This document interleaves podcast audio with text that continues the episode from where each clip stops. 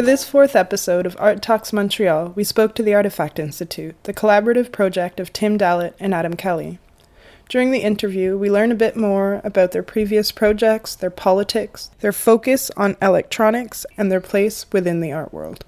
I began by asking them to introduce themselves and read their mandate. My name is Adam Kelly. I'm a co founder of the Artifact Institute. I live in Halifax, Nova Scotia.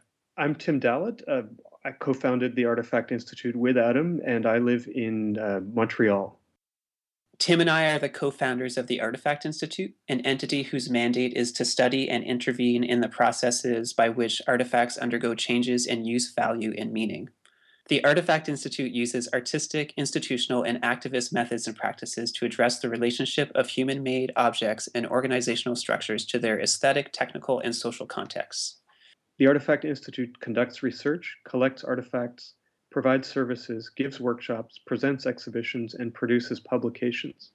These activities are positioned in a hybrid space between contemporary art, technological practice, and critical inquiry to create multiple points of access and engagement.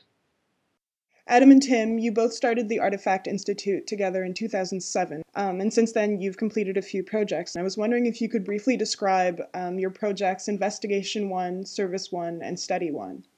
Um, sure, let's start with uh, Investigation 1. The full title for it is Investigation 1 Electronic Equipment Discarded by Arts and Cultural Organizations in the Halifax Regional Municipality. Uh, the whole project revolves around approximately 1,000 pieces of electronic equipment that were discarded by arts centers throughout Halifax. The Artifact Institute set up a rigorous procedure to assess and evaluate them, and we undertook this process in uh, gallery spaces um, as well as private spaces. The process itself involved acquiring the artifacts, then documenting them, then assessing and evaluating them. Based on the evaluation, we decided to what we defined as perpetuate or terminate uh, the artifacts. By perpetuation, we meant keep the artifacts in existence, uh, we did that through collecting them ourselves or by donating them to individuals and organizations. In some cases where the artifacts were broken or malfunctioning, we would service or repair them. And by terminate, we mean to cease their existence. We would disassemble them uh, to save their constituents, or we would discard them in a method that was as ecologically sound as possible given the constraints of the municipality's waste management system the live activity of doing this processing was something that could be observed over time. We remained in these gallery spaces, uh, in the case of the Art Gallery of Nova Scotia, for about three months as part of a, a larger group exhibition with all of the materials and a, a, processing facility where we would do the documentation, we would do the examination and evaluation, Information would also be recorded uh, on tags that corresponded to each of these process steps, and those would be attached to the artifacts as they cycled through this this processing. So you you could see a kind of long-term, slow kind of cycling of this material through the processing structure that was set up. Although in order to actually see that happening, you'd have to observe it over a longer period of time. Nonetheless, there was a large kind of uh, materials handling or materials management uh, activity going on, which in fact is still going on because not all of the artifacts have been uh, fully processed. We're still uh, continuing on that. Do you store them somewhere? Yes, there is a storage facility in Halifax where uh, all the artifacts that haven't been processed yet uh, are, and I, I don't have the statistics in front of me. Do you do you remember, Adam? We had a table of the the timeline of different processing. I think we're a little more than halfway done. Um, and so far, we've presented it publicly twice. At the Art Gallery of Nova Scotia, we began the whole systematic process there, and we focused predominantly on documenting uh, and assessing and, val- and, evaluating them. In doing that, we were able to uh, discard quite a few things as well as donate quite a few things to individuals and organizations. Uh, but the artifacts that require more service or more repair or uh, that need disassembling are still being processed. The show at Galerie in Moncton, we focused on the disassembly process there. So we only brought the artifacts that needed to be disassembled and we disassembled them for the one month duration of the exhibition there. It seems like with Service One, you sort of took these models and then added outside participation by inviting people to bring their artifacts or their pieces of technology to you. Could you describe Service One? Uh, sure. The full name of Service One is Service One Consultation Provided to Assist Individuals in Determining What to Do with Their Electronic Equipment. It was offered for a month in the summer of 2012 at Articule Montreal. We offered a service to the community for people to bring in electronics that were broken or not useful, incompatible, out of date, unwanted, or that they didn't know what to do with. They could bring it to the gallery and we would help make determinations. After asking them to fill out a questionnaire about the artifacts. We would do our own examination and develop uh, one or more recommendations of courses of action they could follow. And those could include repair affected on site by us if that was uh, appropriate or feasible. Uh, in other cases, we might uh, refer them or recommend that they go to another repair facility or another source of information about the artifact. In some cases, the recommendation might be to actually recycle or uh, dispose of it in in the um, kind of municipal electronics recycling facility, or there could be many other kinds of possible recommendations, such as uh, associating with other artifacts or transformation. And the participants were free to uh, take any of those recommendations or or none uh, as as they saw fit. I'm curious to know what motivates you to focus on technology or motivated you to focus on technology in the first few projects? Well, I, I, have a couple things I could say. One is that the Artifact Institute was started as a way to engage the larger questions of artifacts and their changes in value, uh, use value, and meaning, which could mean any types of artifacts in principle. Uh, what we were struck with, though, was that electronic artifacts in particular seem to be particularly present as an obvious site where rapid changes in use, value, and meaning are occurring. And so they've attracted our attention um, more than perhaps other kinds of artifacts have.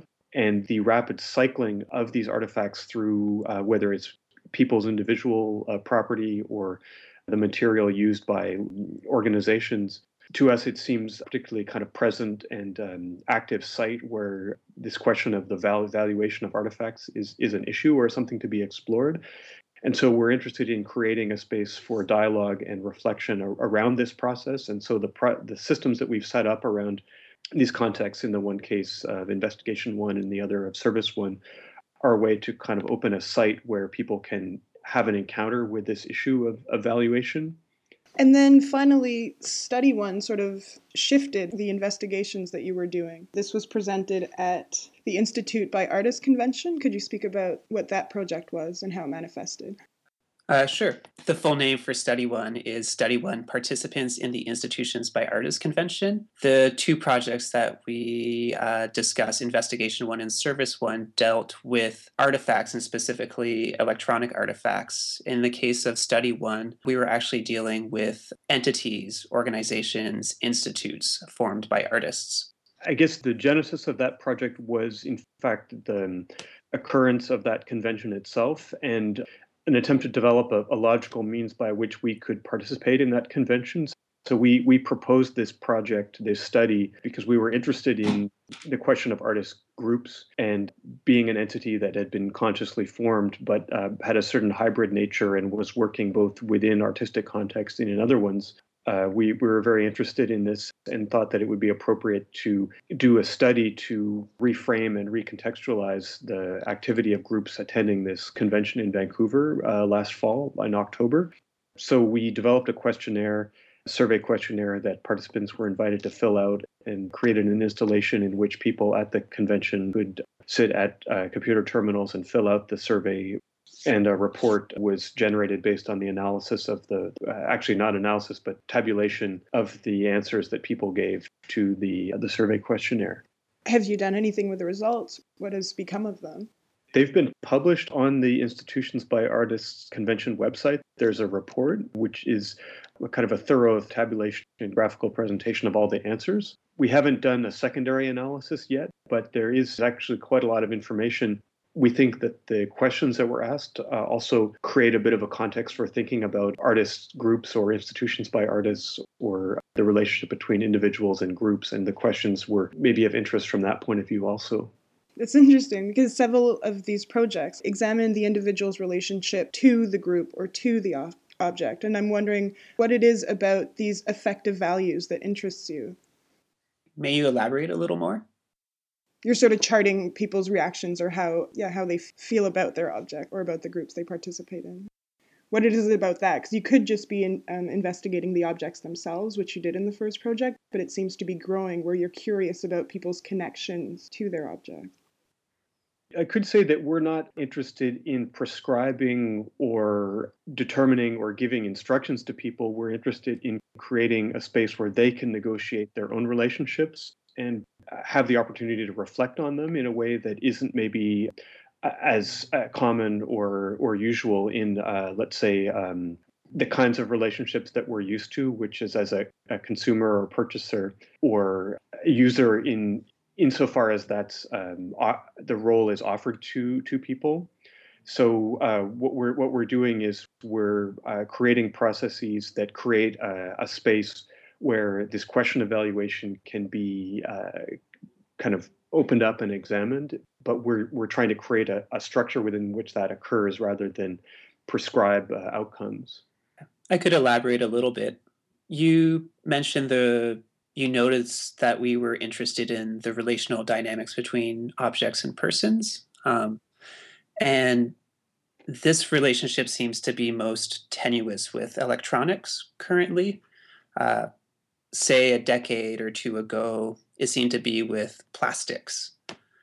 Uh, and our projects, particularly Investigation One and Service One, partly aim to help provide an option uh, for dealing with electronics. With Investigation One, you mentioned that the concept of value uh, and people's relationships to electronics was not uh, apparent or was not uh, a primary focus of it. Yet when we did the project itself over three months, that came up uh, throughout the whole uh, that was the main focus for many people coming in and uh, experiencing the project itself. Okay. That that space that Tim you were speaking about that was created, they would step into it and then it, it made them think. Yes. Originally, we had we had created this process that was um, essentially self-contained that we we were running, but we because we presented it in a public site, uh, the involvement of people as visitors and observers um, became, uh, you know, as Adam was saying, that that that that came forward, and that led to us uh, to a, a, desire and interest to to create Service One as uh, something to relate to individuals on their own personal property. I would actually like to speak about presenting this project within the art context. We spoke about this in our preliminary conversation. I was talking about Chris Kraus, who's written and spoken about participant art and, quote, projects that engage with real life, projects that could be equally at home in any other discipline. It seems like the Artifacts Institute's projects are really focused on that research process and creating those spaces that we just spoke about. They could be understood as maybe even sociology or research or archaeology, meaning they could work in different disciplines. Why did you choose the art context for these projects? Uh, for our projects, we use tactics and strategies from various fields and disciplines, from art to activism. We do this for various reasons. First, we do so in order to offer a multiplicity of viewpoints, uh, to offer various entry points into our projects. Second, our goals are not singular, and accordingly, we don't adopt a singular method of practice. And third, our projects don't quite fit in to any single field or discipline. And so we accordingly use, misuse, and possibly even abuse these fields or disciplines to our ends. Uh, we could use Service One as an example. For Service One, we offer the service of helping individuals determine what to do with their electronics that are broken or malfunctioning or that they don't know what to do with. And we find this to be a valuable and necessary service. But it's one that doesn't fit into our contemporary capitalist structure. A business would fail if it attempted to offer this service and most people are not willing to pay for such a service, even if it's valuable, because it's more cost effective and more expedient to either let the item collect dust or to throw it away. So, accordingly, we use the field of art and its systems of funding, artist run centers, and its uh, promotional techniques to offer this service. So, although it's placed within the framework of art, our project still has a tangible, practical means, ends, goals that pushes it outside of this frame. Yeah, it sounds like you're finding alternative possibilities outside of what can be kind of hermetic capitalist system of service exchange value, etc. Just as an example, within the art context, we are undertaking an activity that's not only practical but has um, a kind of specific and coherent instrumentality, and we're interested in assuming. Uh, the challenges that go along with that. So if we, we have an electronics repair facility, it really is one. And to the limits of our capacity, or we're we're willing to take on up, up to the capacity that we can offer actual services, quote unquote, in such that we're not simply aestheticizing that as a representation or working in dialogue to other traditions of uh, artistic representations those technological elements of the projects that we want to incorporate have to kind of stand on their own merits and be intelligible to people who have a background in those disciplines. Similarly, we are interested in the installations we do being legible and coherent to people with a background in contemporary art, also. Yet, we don't want to depend only on a validation of having done that. In other words, the goal of the project itself is not to receive artistic validation or engage in a, a kind of historical uh, negotiation or critique with other art, artistic practices, but we acknowledge that they're there as a context. Similarly, the, with the technology, we engage with it, but if we want to retain access to certain aesthetic or perceptual or um, phenomenological aspects that come along with artistic activity, artistic work gives access to, but that usually get shaved off or put to the side in certain practical or technological contexts. Would you say there are political components to the work that you do? That's a tricky question. Uh, do you want to tackle that, Tim? We don't necessarily, or in fact, we don't have a specific agenda of, let's say, political quote unquote content that we're advocating. What we are asserting, though, is the importance of a space for dialogue and reflection on the relationships that people and by extension, uh, larger social groupings have to artifacts. And so we are interested in offering alternatives or alternative sites or alternative methods or mechanisms to negotiate those relationships or to reflect on them or to think about this question of value or whether it's use value, um, aesthetic value, uh, practical value, uh, different kinds of instrumentality in relation to each other in the first place in, in a kind of hybrid or more multiple context, but more importantly, to be able to have a space of dialogue in general. One could say that there's a political dimension, although we're not advocating any particular valuation, but we are uh, suggesting that um, it's appropriate and useful to have a space for a wider exploration of the val- valuations and issues around artifacts than uh, would be happening if we weren't doing what we were doing. Um, maybe I can add to that too. I had mentioned that uh, this is a tricky question because the definition or the association with politics is tricky. There's often a means, ends, cause, and effect sort of relationship. You have a singular viewpoint when you have a particular politics. And perhaps our politics is or are to have a multiplicity of viewpoints. So we're not, we don't strive to promote a singular viewpoint. We strive to have a multiplicity of views and to bring a multiplicity of people and strategies and tactics into what we do. Okay, that sounds excellent. Um, do you have any ideas of the future goals or incarnations of the projects for the Artifact Institute? What are you working on next, basically? We have a few projects lined up. Investigation one is still, we're still undertaking Investigation one and we do hope to finish that in the near future. Investigation one will include a database that'll be available online of all of the artifacts that have been processed. We're also hoping to have a publication. In the short term, we have a project coming up again in Halifax. It revolves around electronics that have been discarded by individuals.